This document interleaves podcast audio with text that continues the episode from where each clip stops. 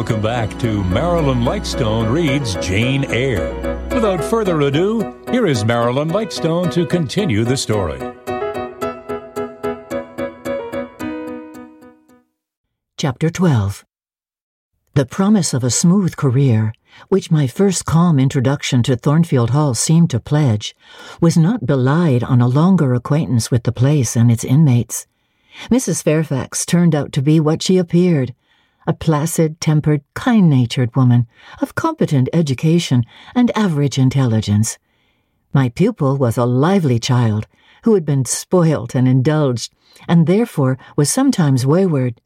But as she was committed entirely to my care, and no injudicious interference from any quarter ever thwarted my plans for her improvement, she soon forgot her little freaks and became obedient and teachable. She had no great talents, no marked traits of character, no peculiar development of feeling or taste which raised her one inch above the ordinary level of childhood, but neither had she any deficiency or vice which sunk her below it. She made reasonable progress, entertained for me a vivacious, though perhaps not very profound affection, and by her simplicity, gay prattle, and efforts to please, inspired me in return with a degree of attachment sufficient to make us both content in each other's society.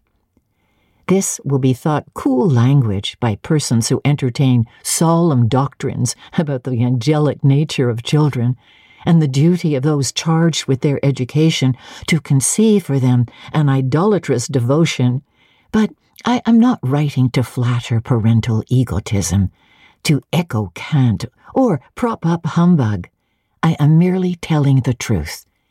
I felt a conscientious solicitude for Adele's welfare and progress, and a quiet liking for her little self, just as I cherished towards Mrs. Fairfax a thankfulness for her kindness and a pleasure in her society proportionate to the tranquil regard she had for me and the moderation of her mind and character.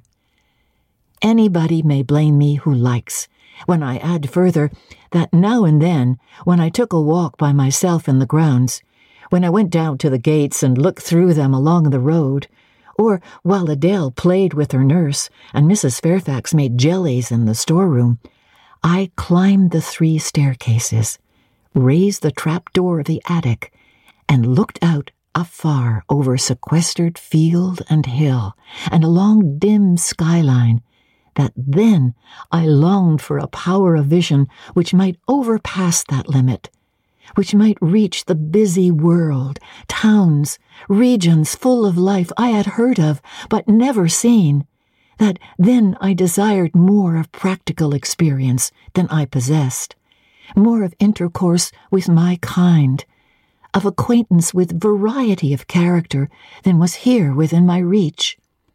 I valued what was good in Mrs. Fairfax, and what was good in Adele, but I believed in the existence of other and more vivid kinds of goodness, and what I believed in, I wished to behold. Who blames me?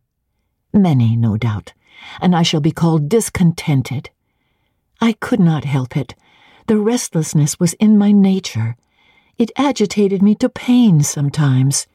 Then my sole relief was to walk along the corridor of the third story, backwards and forwards, safe in the silence and solitude of the spot, and allow my mind's eye to dwell on whatever bright visions rose before it. And certainly they were many and glowing, to let my heart be heaved by the exultant movement, which while it swelled in trouble, expanded it with life. And best of all, to open my inward ear to a tale that was never ended. A tale my imagination created and narrated continuously, quickened with all of incident, life, fire, feeling that I desired and had not in my actual existence. It is in vain to say human beings ought to be satisfied with tranquility. They must have action, and they will make it if they cannot find it. Millions are condemned to a stiller doom than mine, and millions are in silent revolt against their lot. Nobody knows how many rebellions, besides political rebellions, ferment in the masses of life which people earth. Women are supposed to be very calm generally, but women feel just as men feel. They need exercise for their faculties and a field for their efforts as much as their brothers do. They suffer from too rigid a restraint, too absolute a stagnation, precisely as men would suffer and it is narrow minded in their more privileged fellow creatures to say that they ought to confine themselves to making puddings and knitting stockings, to playing on the piano and embroidering bags. It is thoughtless to condemn them or laugh at them if they seek to do more or learn more than custom has pronounced necessary for their sex. When thus alone, I not infrequently heard Grace Poole laugh the same peal, the same slow ha ha, which, when first heard, had thrilled me. I heard, too, her eccentric murmurs, stranger than her laugh. There were days when she was quite silent, but there were others when I could not account for the sound she made. Sometimes I saw her.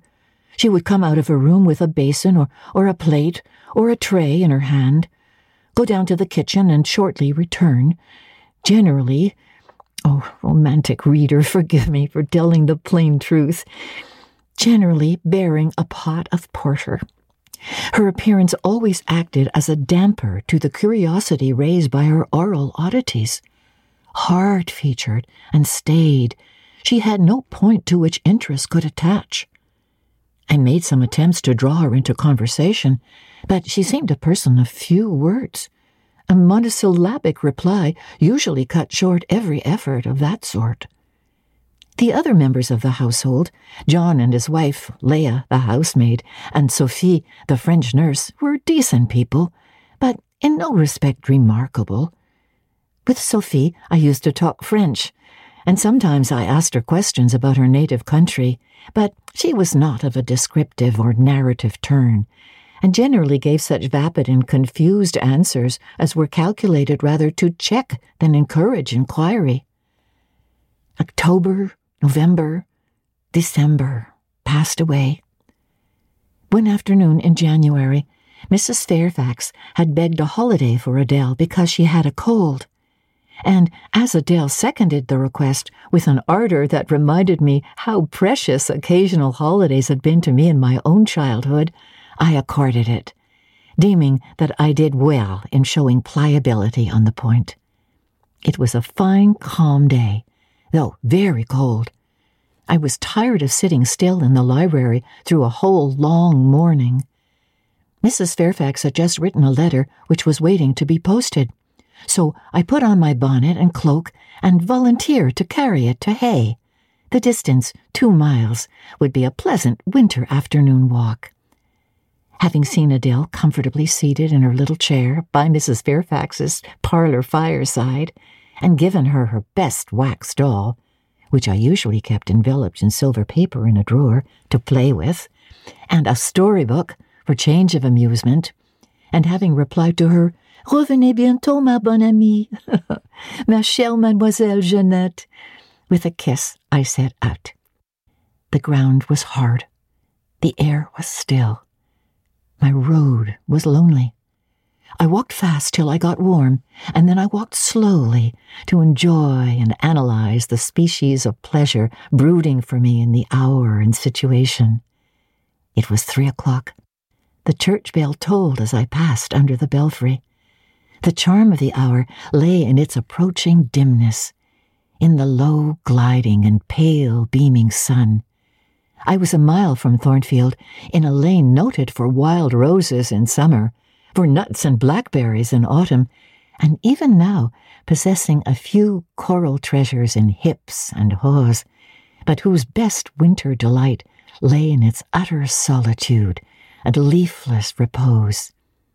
If a breath of air stirred, it made no sound here, for there was not a holly, not an evergreen to rustle, and the stripped hawthorn and hazel bushes were as still as the white, worn stones which causewayed the middle of the path. Far and wide, on each side, there were only fields, where no cattle now browsed, and the little brown birds, which stirred occasionally in the hedge, looked like single russet leaves that had forgotten to drop. This lane inclined uphill all the way to hay. Having reached the middle, I sat down on a stile, which led thence into a field. Gathering my mantle about me, and sheltering my hands in my muff, I did not feel the cold, though it froze keenly, as was attested by a sheet of ice covering the causeway, where a little brooklet, now congealed, had overflowed after a rapid thaw some days since. From my seat, I could look down on Thornfield. The grey and battlemented hall was the principal object in the vale below me. Its woods and dark rookery rose against the west. I lingered till the sun went down amongst the trees and sank, crimson and clear, behind them. I then turned eastward. On the hilltop above me sat the rising moon, pale yet as a cloud, but brightening momentarily. She looked over hay, which, half lost in trees, sent up a blue smoke from its few chimneys. It was yet a mile distant, but in the absolute hush I could hear plainly its thin murmurs of life. My ear, too, felt the flow of currents. In what dales and depths I could not tell, but there were many hills beyond hay, and doubtless many becks threading their passes. That evening, calm betrayed alike the tinkle of the nearest streams, the sound of the most remote. A rude noise broke on these fine ripplings and whisperings, at once so far away and so clear. The din was on the causeway. A horse was coming. The windings of the lane yet hid it, but it approached. I was just leaving the stile, yet, as the path was narrow, I sat still to let it go by. In those days I was young, and all sorts of fancies bright and dark tenanted my mind. The memories of nursery stories were there amongst other rubbish, and when they recurred, maturing youth added to them a vigor and vividness beyond what childhood could give. As this horse approached, and as I watched for it to appear through the dusk, I remembered certain of Bessie's tales, wherein figured a north of England spirit called a, a Gytrash, which in the form of a, a horse, mule, or large dog haunted solitary ways, and sometimes came upon belated travellers, as this horse was now coming upon me. It was very near, but not yet in sight, when in addition to the tramp, tramp, I heard a rush under the hedge, and close down by the hazel stems glided a great dog, whose black and white color made him a distinct object against the trees. It was exactly one form of Bessie's Gytrash, a lion like creature with long hair and a huge head.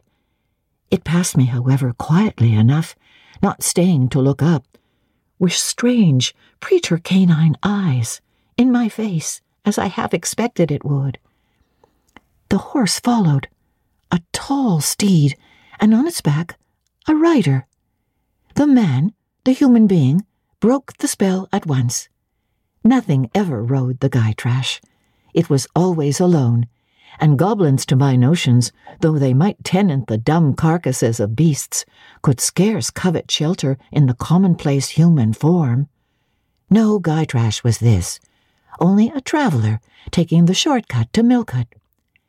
He passed, and I went on a few steps, and then I turned. A sliding sound and an exclamation of, What the deuce is to do now? and a clattering tumble arrested my attention. Man and horse were down. They'd slipped on the sheet of ice which glazed the causeway. The dog came bounding back, and seeing his master in a predicament, and hearing the horse groan, barked till the evening hills echoed the sound, which was deep in proportion to his magnitude. He snuffed around the prostrate group, and then he ran up to me. It was all he could do.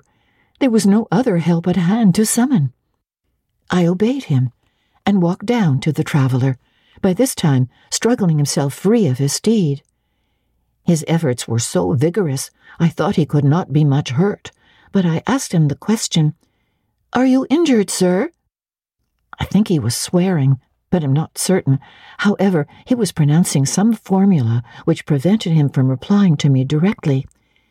Can I do anything? I asked again. You must just stand on one side, he answered as he rose, first to his knees and then to his feet. I did, whereupon began a heaving, stamping, clattering process, accompanied by a barking and baying which removed me effectually some yards distance, but I would not be driven quite away till I saw the event. This was finally fortunate. The horse was re-established, and the dog was silenced with a down, pilot. The traveller now, stooping, felt his foot and leg, as if trying whether they were sound. Apparently something ailed them, for he halted to the stile, whence I had just risen, and sat down. I was in the mood for being useful, or at least officious, I think, for I now drew near him again. If you are hurt and want help, sir, I can fetch someone either from Thornfield Hall or from Hay. Thank you, I shall do. I have no broken bones, only a sprain. And again he stood up and tried his foot, but the result extorted an involuntary, oh! Something of daylight still lingered, and the moon was waxing bright. I could see him plainly. His figure was enveloped in a riding cloak, fur collared and steel clasped. Its details were not apparent, but I traced the general points of middle height and considerable breadth of chest. He had a dark face, with stern features and a heavy brow. His eyes and gathered eyebrows looked ireful and thwarted just now. He was past youth, but had not reached middle age. Perhaps he might be thirty-five. I felt no fear of him, and but little shyness. Had he been a handsome, heroic looking young gentleman, I should not have dared to stand thus questioning him against his will, and offering my services unasked. I had hardly ever seen a handsome youth, never in my life spoken to one. I had a theoretical reverence and homage for beauty, elegance, gallantry, fascination. But had I met those qualities incarnate in masculine shape, I should have known instinctively that they neither had nor could have sympathy with anything in me, and should have shunned them as one would fire, lightning, or anything else that is bright but antipathetic. If even this stranger had smiled and been good humored to me when I addressed him, if he had put off my offer of assistance gaily and with thanks, I should have gone on my way and not felt any vocation to renew inquiries. But the frown, the roughness of the traveller, set me at my ease. I retained my station when he waved to me to go and announced, I cannot think of leaving you, sir, at so late an hour in this solitary lane, till I see you are fit to mount your horse. He looked at me when I said this. He had hardly turned his eyes in my direction before. I should think you ought to be at home yourself, said he. If you have a home in this neighborhood, where do you come from? From just below, and I am not at all afraid of being out late when it is moonlight. I will run over to Hay for you with pleasure if you wish it.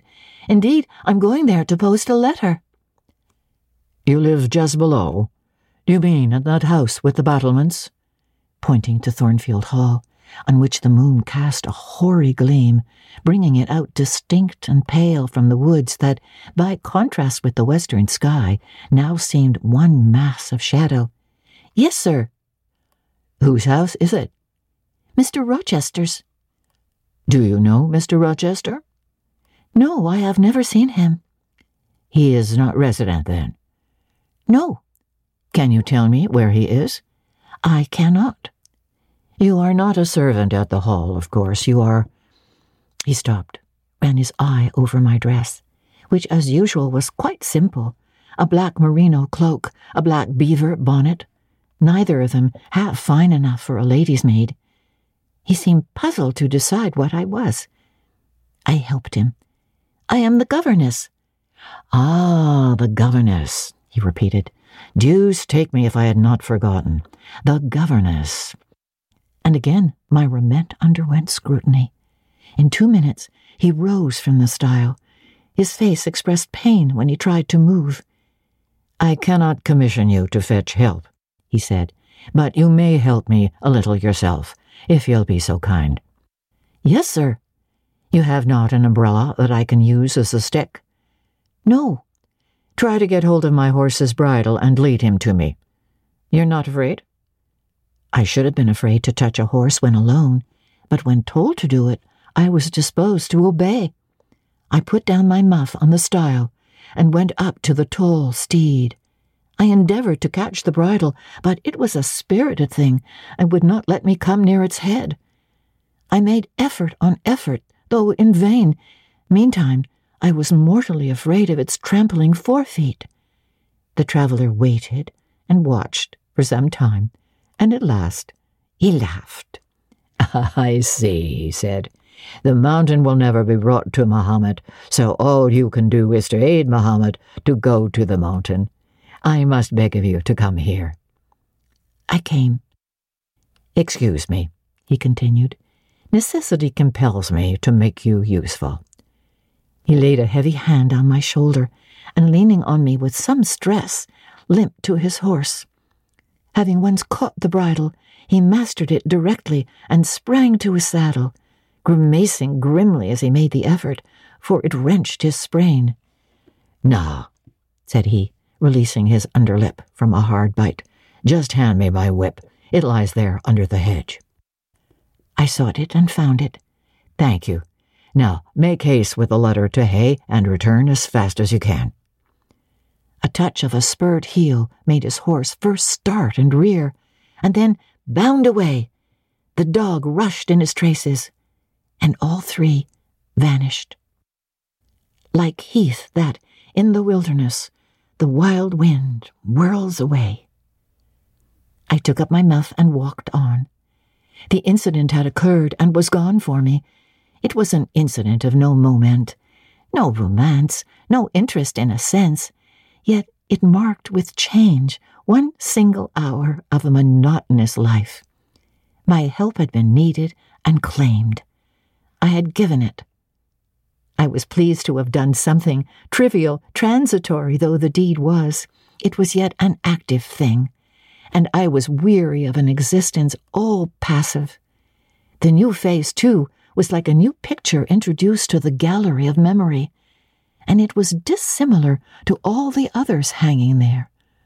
Firstly, because it was masculine, and secondly, because it was dark, strong, and stern.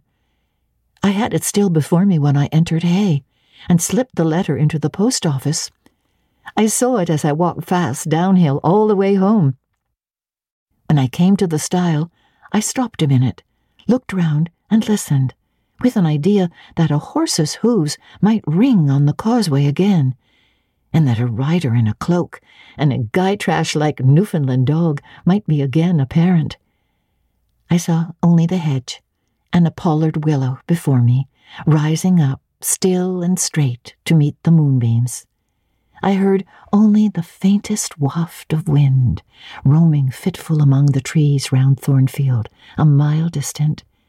And when I glanced down in the direction of the murmur, my eye, traversing the whole front, caught a light kindling in a window. It reminded me that I was late, and I hurried on.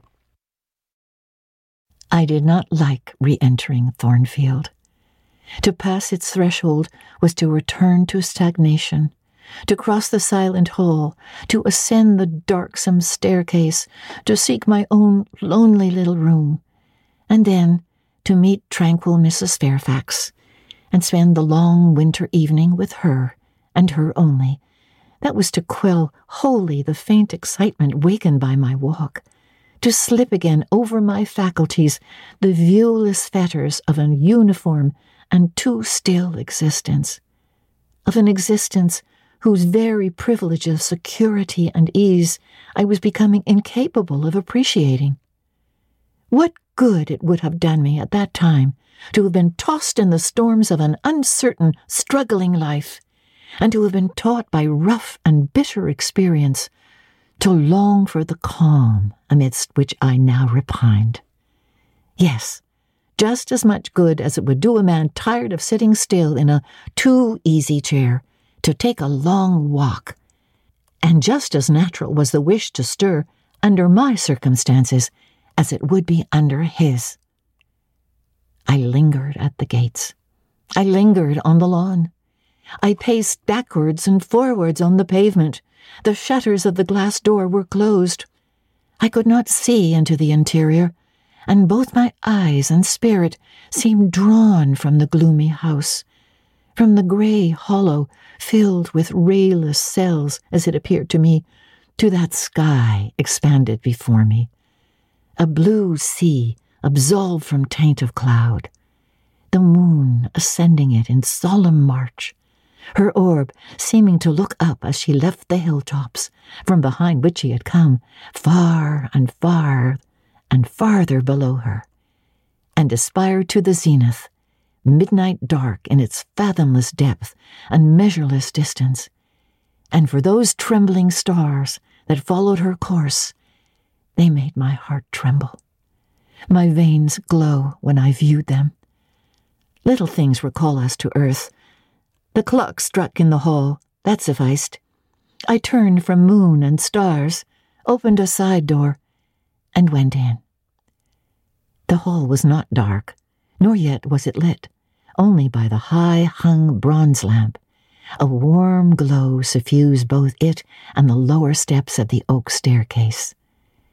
This ruddy shine issued from the great dining room, whose two leaved door stood open, and showed a genial fire in the grate, glancing on marble hearth and brass fire irons, and revealing purple draperies and polished furniture in the most pleasant radiance. It revealed, too, a group near the mantelpiece. I had scarcely caught it, and scarcely become aware of a cheerful mingling of voices amongst which I seemed to distinguish the tones of Adele, when the door closed. I hastened to Mrs. Fairfax's room. There was a fire there, too, but no candle, and no Mrs. Fairfax. Instead, all alone, sitting upright on the rug and gazing with gravity at the blaze, I beheld a great, black and white, long haired dog, just like the Gytrash of the lane. It was so like it that I went forward and said, Pilot. And the thing got up and came to me and snuffed me. I caressed him, and he wagged his great tail, but he looked an eerie creature to be alone with, and I could not tell whence he had come. I rang the bell, for I wanted a candle, and I wanted, too, to get an account of this visitant. Leah entered. What dog is this? He came with master. With whom? With master, Mr. Rochester. He has just arrived. Indeed? And is Mrs. Fairfax with him? Yes, and Miss Adele. They are in the dining room, and John is gone for a surgeon, for master has had an accident. His horse fell and his ankle is sprained. Did the horse fall in Hay Lane? Oh, yes, coming downhill it slipped on some ice. Ah, bring me a candle, will you, Leah? Leah brought it. She entered, followed by Mrs. Fairfax, who repeated the news, adding that Mr. Carter, the surgeon, was come, and was now with Mr. Rochester. Then she hurried out to give orders about tea, and I went upstairs to take off my things.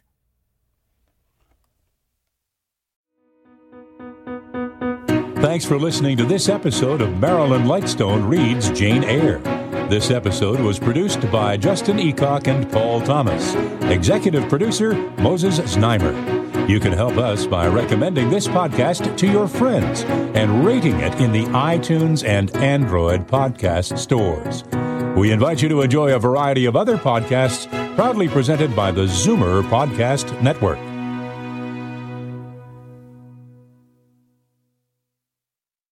This podcast is proudly produced and presented by the Zoomer Podcast Network, home of great podcasts like Marilyn Lightstone Reads, Idea City on the Air, and The Garden Show.